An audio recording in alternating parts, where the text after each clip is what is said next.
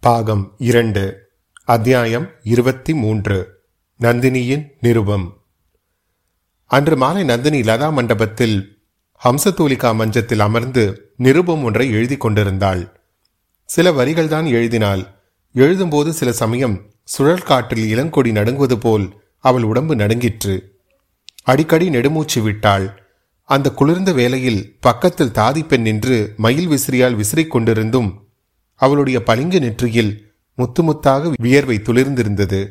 அவள் எழுதிய நிருபமாவது அரசிலங்குமாரா தயங்கி தயங்கி பயந்து பயந்து இந்த நிருபம் எழுதத் துணிந்தேன். ராஜ்யத்தின் நிலைமையை பற்றி பலவிதமான செய்திகள் காதில் விழுகின்றன. தாங்கள் எதையும் கவனிப்பதில்லை. நோயினால் மிளிந்திருக்கும் தங்கள் தந்தை பலமுறை சொல்லி அனுப்பியும் தாங்கள் தஞ்சைக்கு வரவில்லை. இதற்கு காரணம் நான் தானோ என்ற எண்ணம் என்னை வதைக்கிறது. தங்களை ஒருமுறை சந்தித்தால் எல்லா சந்தேகங்களையும் போக்கிவிடுவேன். அதற்கு திருவுள்ளம் இறங்குவீர்களா?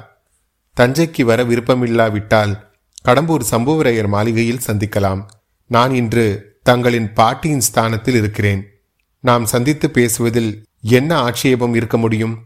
இதை கொண்டு வரும் வீர இளைஞர் சம்புவரையர் குமாரரை தாங்கள் பரிபூர்ணமாக நம்பி அவரிடம் எந்த செய்தியையும் சொல்லி அனுப்பலாம். இங்கனம் துர்திஷ்டத்துடன் கூட பிறந்த அபாக்கியவதி நந்தினி. உண்மையிலேயே தயங்கி தயங்கி யோசித்து யோசித்து மேற்கூறிய நிருபத்தை எழுதிய பிறகு விசிறிக் கொண்டிருந்த தாதி பெண்ணை பார்த்து போடி போய் கடம்பூர் இளவரசனை உடனே அழைத்து வா என்றாள் நந்தினி. தாதி சென்று கந்தமாறனை அழைத்து வந்து விட்டுவிட்டு சற்று விலகி போய் நின்றாள். கந்தமாறனின் கண்கள் நந்தினியை ஏறிட்டு பார்ப்பதற்கு கூசின. எங்கேயோ தோட்டத்தை பார்த்த வண்ணம் கந்தமாறன் நின்றான். ஐயா உட்காருங்கள் என்று கூறிய நந்தினியின் குரல் நடுக்கம் கந்தமாறனை அவளுடைய முகத்தை உற்று பார்க்கும்படி செய்தது. நந்தினி தொடர்ந்து குந்தவை தேவியை பார்த்த கண்களினால் என்னை பார்க்க முடியாமல் இருப்பதில் வியப்பேதும் இல்லை என்று கூறி புன்னகை புரிந்தாள். அந்த சொற்கள் கந்தமாறனுடைய நெஞ்சை பிளந்தன. அவளுடைய புன்னகையோ அவனை தலைகிருகிருக்க செய்தது. தட்டு தடுமாறி ஆயிரம் குந்தவைகள் ஒரு நந்தினி தேவிக்கு இணையாக மாட்டார்கள் என்றான். ஆயினும் இளைய பிராட்டி விரலை அசைத்தால் வானுலகம் சென்று இந்திரனுடைய சிம்மாசனத்தை கொண்டு வந்து விடுவீர்கள். நான் வருந்தி வேண்டிக் கொண்டால் உட்கார கூட மாட்டீர்கள். கந்தமாறன் உடனே எதிரில் இருந்த மேடையில் உட்கார்ந்து தாங்கள் பணித்தால் பிரம்மலோகம் சென்று பிரம்மாவின் தலையை கொய்து கொண்டு வருவேன் என்றான். நந்தினி நடுநடுங்கினாள். கந்தமாறனை பாராமல் வேறு பக்கம் பார்த்து கொண்டு பரமசிவம் கொய்தது போக பிரம்மாவுக்கு மிச்சம் நாலு தலைகள் இருக்கின்றன. தாங்கள் இன்னொன்றை கொய்தாலும் பிரம்மா பிழைத்துதான் போவார் என்றாள். தேவி வேறு எது வேண்டுமானாலும் சொல்லுங்கள். ஆனால் குந்தவை தேவியை பற்றி மட்டும் என்னிடம் புகழ்ந்து பேச வேண்டாம். சிநேகிதனுக்கு துரோகியான வந்தியத்தேவனுக்கு அவள் பரிந்து பேசியதை நினைத்தால் என்னுடைய ரத்தம் கொதிக்கிறது என்றான் கந்தமாறன். ஆனாலும் இன்று காலையில் தங்களுடைய கற்பனா சக்தி அபாரமாய் இருந்தது என்னமோ உண்மைதான். தங்களுக்கும் தங்கள் நண்பனுக்கும் நடந்த துவந்த யுத்தம் பற்றி எவ்வளவு கற்பனையாக பேசினீர்கள்? என்று நந்தினி கூறிய வார்த்தைகள் கந்தமாறனுக்கு சிறிது வெட்கத்தை உண்டாக்கின. அவனை சந்தித்தது எப்படி என்பதற்கு ஏதாவது சொல்ல வேண்டும் அல்லவா அதனால் சொன்னேன் அவன் என்னை முதுகில் குத்தியது என்னமோ உண்மைதானே என்றான். ஐயா அன்று நடந்ததையெல்லாம் தாங்கள் மறுபடியும் ஒரு தடவை ஞாபகப்படுத்திக் கொண்டு பார்ப்பது நல்லதல்லவா? என்றாள் நந்தினி. தாங்கள் கூட என் வார்த்தையை சந்தேகிக்கிறீர்களா என்ன? என்றான் கந்தமாறன். சந்தேகிக்கவில்லை. ஆயினும் தாங்கள் சில விஷயங்களை மறந்துவிட்டிருக்கிறீர்கள். வந்தியத்தேவனை என்றைக்காவது ஒரு நாள் சிறைப்படுத்திக் கொண்டு வருவார்கள். அப்போது தாங்கள் அவன் மீது சாட்டும் குற்றம் உண்மை என்று ருசுவாக வேண்டும் அல்லவா அதில் எனக்கு ஒன்றும் சிரத்தை இல்லை. அவனை இன்னமும் மன்னித்து விடவே விரும்புகிறேன். தங்களுடைய பெருந்தன்மையை பாராட்டுகிறேன். ஆயினும் நமக்குள் உண்மையை நிச்சயம் செய்து கொள்வது நல்லது. அன்றிரவு நடந்தது எல்லாம் மீண்டும் ஒருமுறை ஞாபகப்படுத்தி ஞாபகப்படுத்திக் கொண்டு பாருங்கள். நிலவரையின் வழியாக தாங்கள் வந்தபோது பழுவேட்டரையரையும் என்னையும் வழியில் சந்தித்தீர்கள். தங்களுக்கு அது நினைவிருக்கிறதா? நன்றாய் நினைவிருக்கிறது. என் உடம்பில் உயிர் உள்ளவரையில் அதை நான் மறக்க முடியாது. அப்போது தாங்கள் என்ன சொன்னீர்கள் என்பது நினைவிருக்கிறதல்லவா? என்ன சொன்னேன் என்பது நினைவில்லை. தாங்களை பார்த்தபோது மெய்மறந்து போனேன். ஆனால் தாங்கள் சொன்னது எனக்கு நன்றாய் நினைவிருக்கிறது. ஐயா தங்கள் குமாரியின் அழகை பற்றி எவ்வளவோ நான் கேள்விப்பட்டதுண்டு. ஆனால் அதெல்லாம் உண்மைக்கு உரை போட காணாது என்று சொன்னீர்கள். ஐயோ அப்படியா சொன்னேன். அதனால்தான் அவர் முகம் அப்படி சிவந்ததாக்கும். இப்போது கூட அவருக்கு என்னை கண்டால் அவ்வளவாய் பிடிக்கவில்லை. நந்தினி சிரித்துவிட்டு உங்களை அவருக்கு பிடிக்காவிட்டால் பாதகமில்லை. உங்களுக்கு அவரை பிடித்திருக்கிறதல்லவா?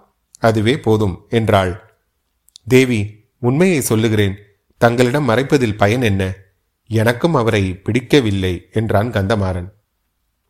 ஆனாலும் பாதகமில்லை. எனக்கு அவரை பிடித்திருக்கிறது. அதுவே போதும் இப்படிப்பட்ட கணவனை பெறுவதற்கு நான் எவ்வளவு தவம் செய்தேனோ என்றாள். இதை கேட்டு கந்தமாறன் உள்ளம் குழம்பிற்று. ஒன்றும் சொல்ல தெரியாமல் சும்மா இருந்தான். அது போனால் போகட்டும். நிலவரையில் எங்களை பார்த்த பிறகு என்ன செய்தீர்கள் என்று நந்தினி கேட்டாள். தீவர்த்து பிடித்து வந்த காவலன் வழிகாட்டி கொண்டு சென்றான். நான் தங்கள் நினைவாகவே கூடச் சென்றேன். ரகசிய மதில் சுவரை திறந்துவிட்டு காவலன் நகர்ந்து கொண்டான். நான் அதில் நுழைந்தேன். உடனே முதுகில் யாரோ குத்தினார்கள். அவ்வளவுதான் நினைவிருக்கிறது. வந்தியத்தேவன் நான் அங்கு வருவான் என்பதை எப்படியோ தெரிந்து கொண்டு வெளியில் காத்திருந்திருக்க வேண்டும். இல்லை ஐயா தாங்கள் ஊகம் மிக தவறானது. வெளியில் அவர் காத்திருக்கவே இல்லை. தாங்கள் கூட அவன் கட்சியில் சேர்ந்து விட்டீர்களா என்ன? நான் ஏன் அவன் கட்சியில் சேர வேண்டும்? எனக்கு என்ன லாபம்? அல்லது அவனுக்குத்தான் என்ன லாபம்? இப்படித்தான் நடந்திருக்க வேண்டும் என்று எனக்கு இப்போது நிச்சயமாய் தெரிகிறது. சொல்லுங்கள் தேவி எப்படி என்று சொல்லுங்கள். வந்தியத்தேவன் வெளியே காத்திருக்கவில்லை. பின்னர் யார் காத்திருந்தார்கள்? வேறு யாரும் இல்லை. வந்தியத்தேவன் வெளியில் காத்திருக்கவில்லை என்றுதானே சொன்னேன். அவன் அந்த பொக்கிஷ நிலவரைக்குள்ளேயே தான் காத்திருந்திருக்க வேண்டும். என்ன? அது எப்படி சாத்தியமாக முடியும் தேவி? அவன் அன்று திடீரென்று மாயமாய் மறைந்து விட்டான் எப்படி மறைந்திருப்பான்? நீங்களே யோசித்து பாருங்கள்.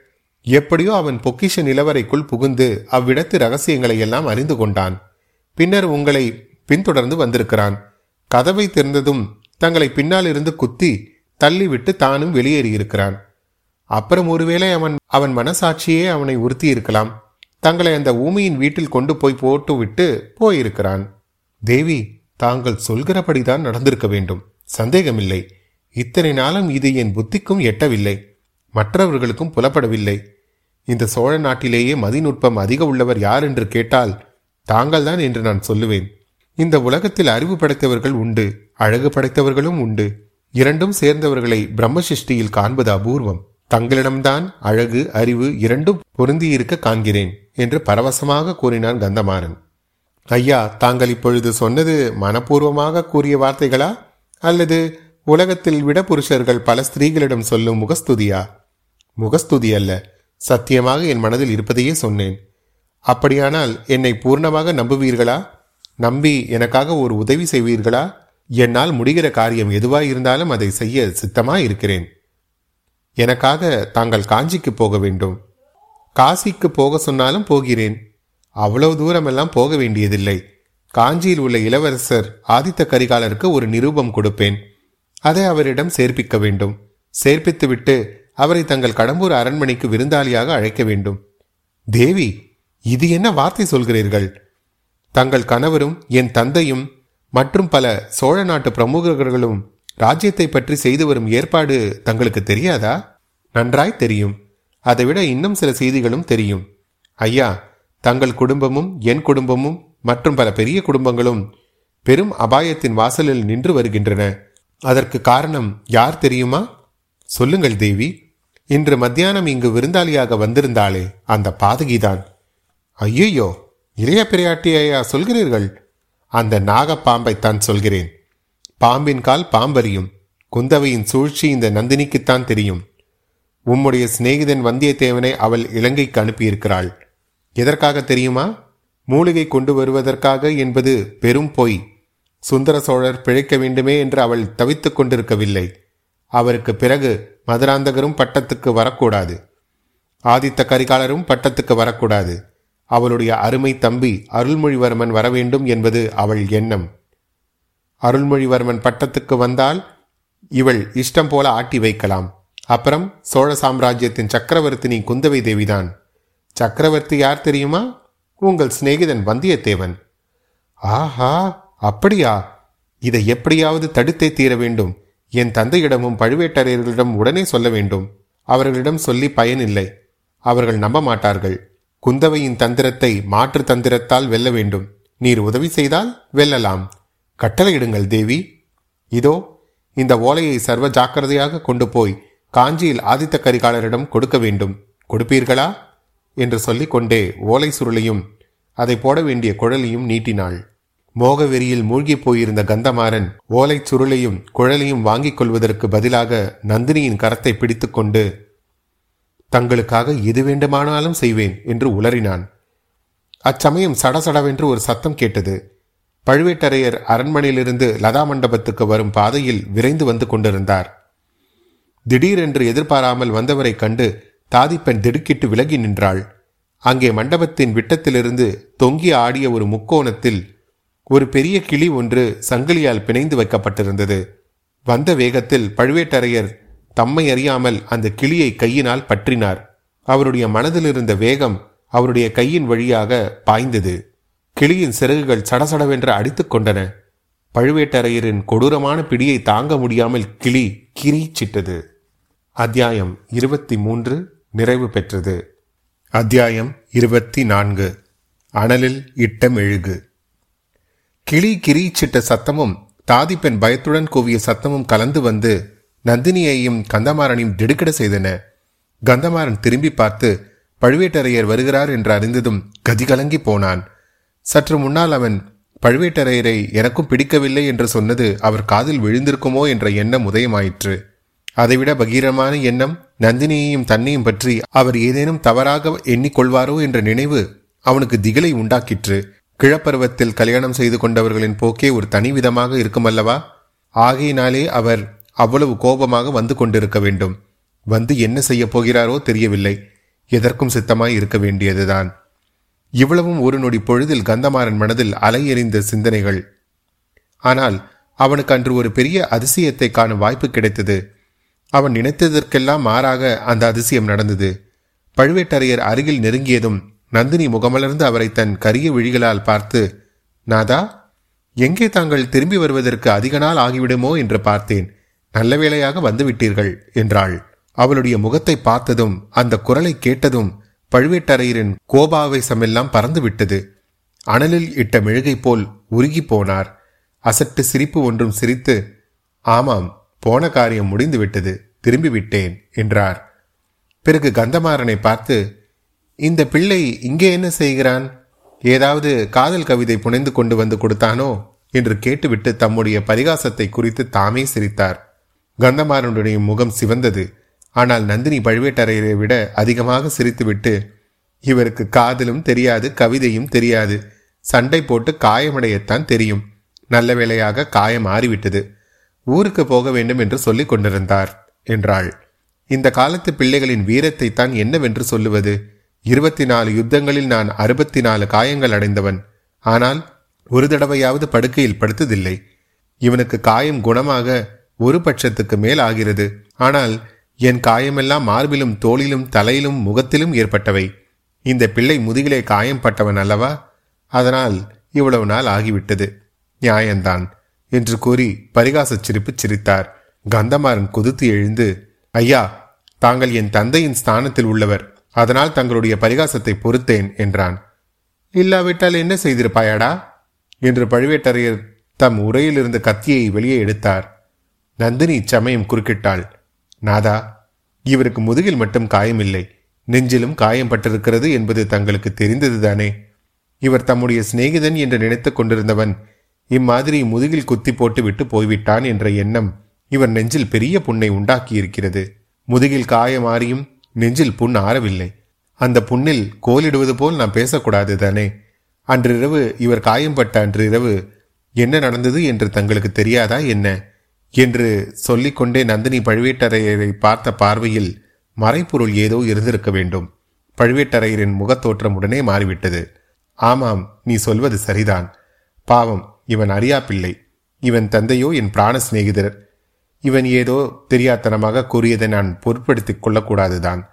அது கேட்கட்டும். நந்தினி ஒரு முக்கியமான விஷயம் சொல்வதற்காக இப்போது வந்தேன். இது இவனுக்கும் தெரிந்திருக்க வேண்டியதுதான். இலங்கை மாதோட்டத்தில் ஒருவனை ஒட்டன் என்று சந்தேகித்து பிடித்திருக்கிறார்களாம். அவனிடம் இளவரசர் அருள்மொழிவர்மனுக்கு ஓலை ஒன்று இருக்கிறதாம். அங்க அடையாளங்களிலிருந்து அவன் தன் கந்தமாறனுடைய அழகான சிநேகிதனாதான் இருக்கலாம் என்று நினைக்கிறேன். அவன் பெரிய கைகாரனாகத்தான் இருந்திருக்க வேண்டும். நம்ம ஆட்களிடம் அகப்படாமல் தப்பி இலங்கைக்கு சென்று விட்டான். பார்த்தாயா? என்றார் பழுவேட்டரையர். நந்தினியின் முகபாகவத்தில் அப்போது ஏற்பட்ட ஒரு கட நேர மாறுதலை மற்ற இருவனும் கவனிக்கவில்லை. அடே தப்பி சென்று விட்டானா? இலங்கைக்கே போய்விட்டானா என்று கந்தமாறன் ஏமாற்றத்துடன் கூறினான். நாதா அவன் தப்பி சென்றது எனக்கு ஒன்றும் அதிசயமாய் தோன்றவில்லை. தங்கள் சகோதரர் இந்த கோட்டை காவலுக்கு தகுதியற்றவர் என்று எத்தனையோ முறை உங்களிடம் சொல்லியிருக்கிறேன். அவர் அனுப்பிய ஆட்களும் அப்படித்தானே இருப்பார்கள்? என்றாள் நந்தினி. முன்னமெல்லாம் நீ அப்படி சொல்லும்போது எனக்கு அது சரியாய் படவில்லை இப்போது எனக்கு கூட அப்படித்தான் தோன்றுகிறது. இன்னும் ஒரு விந்தையை கேள். மாதோட்டத்தில் ஆகப்பட்ட ஒற்றனிடம் நமது பழவூர் இலைச்சின்னை ஒன்று இருந்ததாம். அது அவனிடம் எப்படி கிடைத்தது என்று அவன் சொல்லவில்லையாம். நந்தினி லேசாக ஒரு பெருமூச்சு விட்டுவிட்டு இது என்ன வேடிக்கை? பனை இலைச்சினை அவனிடம் எப்படி கிடைத்ததாம்?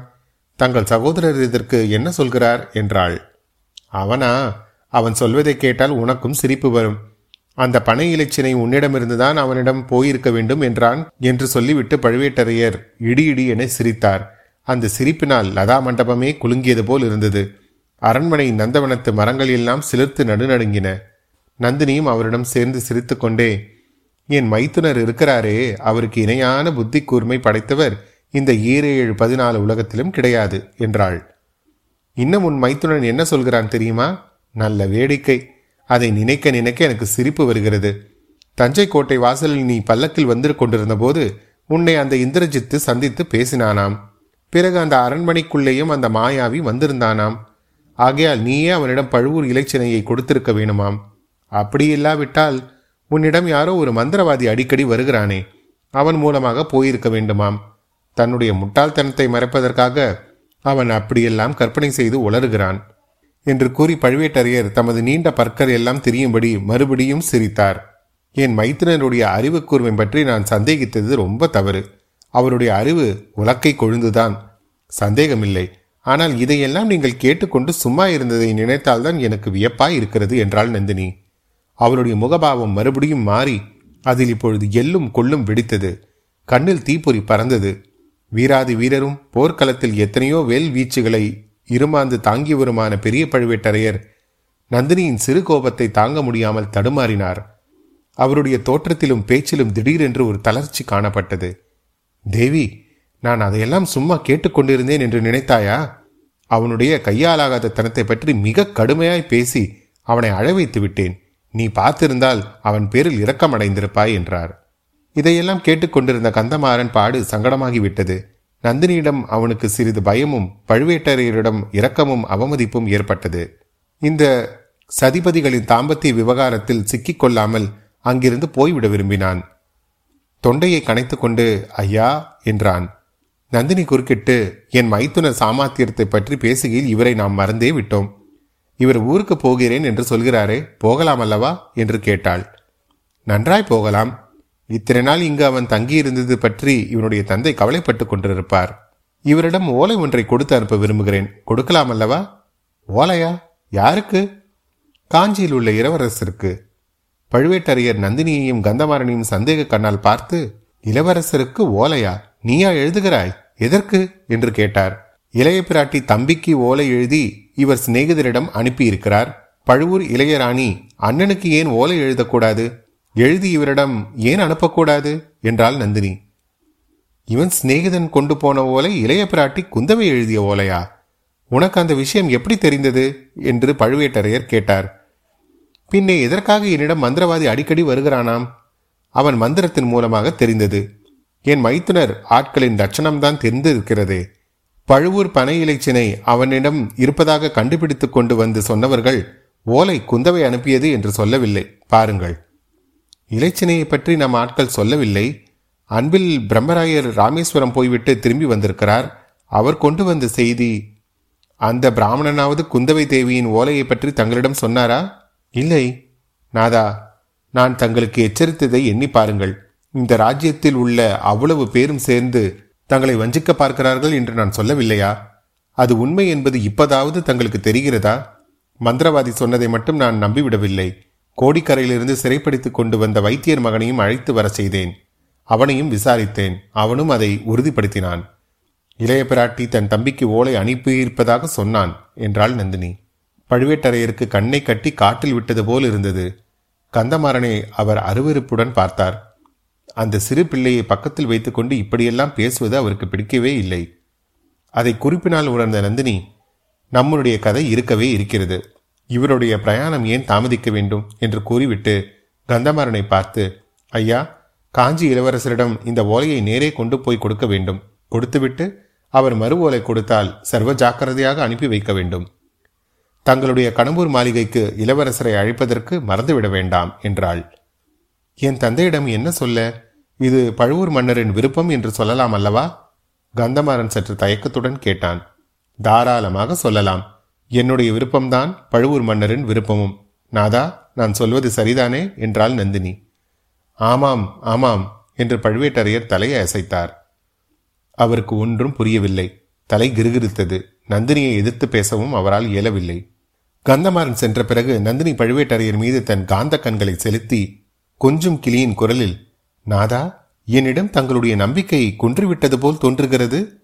என் மைத்தினருடைய துர்போதனை ஜெயித்து விட்டது போல் காண்கிறதே என்றாள். ஒரு நாளும் இல்லை நந்தினி. என் கையில் பிடித்த வேலிலும் அறையில் சொருகிய வாளிலும் எனக்கு நம்பிக்கை குறைந்தாலும் உன்னிடம் நம்பிக்கை குறையாது. வீர சொர்க்கத்தில் நாம் நம்பிக்கை இழந்தாலும் உன் வார்த்தையில் நான் நம்பிக்கை இழக்க மாட்டேன் என்றார். இது உண்மையானால் இந்த சிறு பிள்ளையை வைத்துக்கொண்டு என்னிடம் இவ்வளவு கேள்வி கேட்டீர்களே ஏன் எனக்கு அவமானமாய் இருந்தது என்று நந்தினி கூறியபோது அவள் கண்களில் கண்ணீர் பெருகத் தொடங்கியது. பழுவேட்டரையர் துடிதுடித்து போனார். வேண்டாம் என் கண்ணே இப்படி என்னை தண்டிக்க வேண்டாம் என்று கூறி நந்தினியின் கண்களில் பெருகிய தண்ணீரை துடைத்து சமாதானம் செய்தார். ஆயினும் உன்னுடைய காரியங்கள் சில எனக்கு அர்த்தமாகவே இல்லை. என்ன ஏது எதற்கு என்று கேட்க எனக்கு உரிமை இல்லையா? என்றார். கேட்பதற்கு தங்களுக்கு உரிமை உண்டு. சொல்வதற்கு எனக்கும் உரிமை உண்டு. யார் இல்லை? என்றார்கள். அந்நியர்கள் முன்னால் கேட்க வேண்டாம் என்றுதான் சொன்னேன். என்ன வேண்டுமோ இப்போது கேளுங்கள் என்றாள். ஆதித்த கரிகாலனுக்கு நீ எதற்காக ஓலை கொடுத்து அனுப்புகிறாய்? கடம்பூர் மாளிகைக்கு எதற்காக அவனை அழைக்கச் சொல்கிறாய்? அவன் அல்லவா நம்முடைய யோசனை நிறைவேறுவதற்கு முதல் விரோதி? என்றார் பழுவேட்டரையர். இல்லை இல்லை. ஆதித்த கரிகாலர் நம் முதல் விரோதியே அல்ல. அந்த பழையாறை பெண் பாம்புதான் நம் முதலாவது விரோதி. அவளை எதற்காக நம் அரண்மனைக்கு நான் அழைத்தேன்? அந்த காரணத்துக்காகவே தான் ஆதித்த கரிகாலனை கடம்பூருக்கு அழைக்கச் சொல்கிறேன். நாதா நான் அடிக்கடி சொல்ல வந்திருப்பதை இப்பொழுது ஞாபகப்படுத்திக் கொள்ளுங்கள். இளைய பிராட்டி குந்தவை தன் மனதிற்குள் ஏதோ ஒரு தனி யோசனை வைத்திருக்கிறாள் என்று சொல்லி வந்தேன் அல்லவா? அது என்னவென்று இப்போது கண்டுபிடித்து விட்டேன். மற்ற எல்லாரையும் விலக்கிவிட்டு அவளுடைய இளைய சகோதரன் அருள்மொழிவர்மனை தஞ்சாவூர் சிம்மாசனத்தில் ஏற்றி வைக்க அவள் தீர்மானித்திருக்கிறாள். அவளுடைய சூழ்ச்சிக்கு எதிர் சூழ்ச்சி செய்து அவளுடைய நோக்கம் நிறைவேறாமல் செய்ய வேண்டும். காஞ்சிக்கு நான் ஓலை அனுப்பியதன் காரணம் இப்போது தெரிகிறதல்லவா? என்று நந்தினி கேட்டுவிட்டு பழுவேட்டரையரை பார்த்த பார்வை அவருடைய நெஞ்சை ஊடுருவி அவர் அறிவை நிலைக்குலைய செய்தது. ஒன்றும் தெரியாவிட்டாலும் ஆம் தெரிகிறது என்றார் அந்த வீரக்கிழவர். நாதா தாங்களும் தங்கள் முன்னோர்களும் புரிந்த அரும்பெரும் வீர செயல்களினாலேயே இன்று இந்த சோழ சாம்ராஜ்யம் இவ்வளவு பல்கி பரவி இருக்கிறது. இந்த தஞ்சைபுரியின் தங்க சிம்மாசனத்தில் ஒரு நாளாவது தங்களை ஏற்றி வைத்து பார்க்கும் வரையில் இந்த பாவியின் கண்கள் இரவிலும் பகலிலும் தூங்கப் போவதில்லை. அதற்குள்ளே எந்த விதத்திலாவது தங்களுக்கு என் பேரில் சந்தேகம் ஏற்படும் பட்சத்தில் தங்கள் உடைவாளினால் என்னை ஒரே வெட்டாக வெட்டி கொன்று விடுங்கள் என்றாள் நந்தினி. என் கண்ணே இத்தகைய கர்ண கொடூரமான மொழிகளை சொல்லி என்னை சித்திரவதை செய்யாதே என்றார் பெரிய பழுவேட்டரையர். அத்தியாயம் இருபத்தி நான்கு நிறைவுற்றது. மீண்டும் உங்களை அடுத்த அத்தியாயத்தில் சந்திக்கும் வரை உங்களிடமிருந்து விடைபெறுவது உங்கள் அசோக். நன்றி வணக்கம்.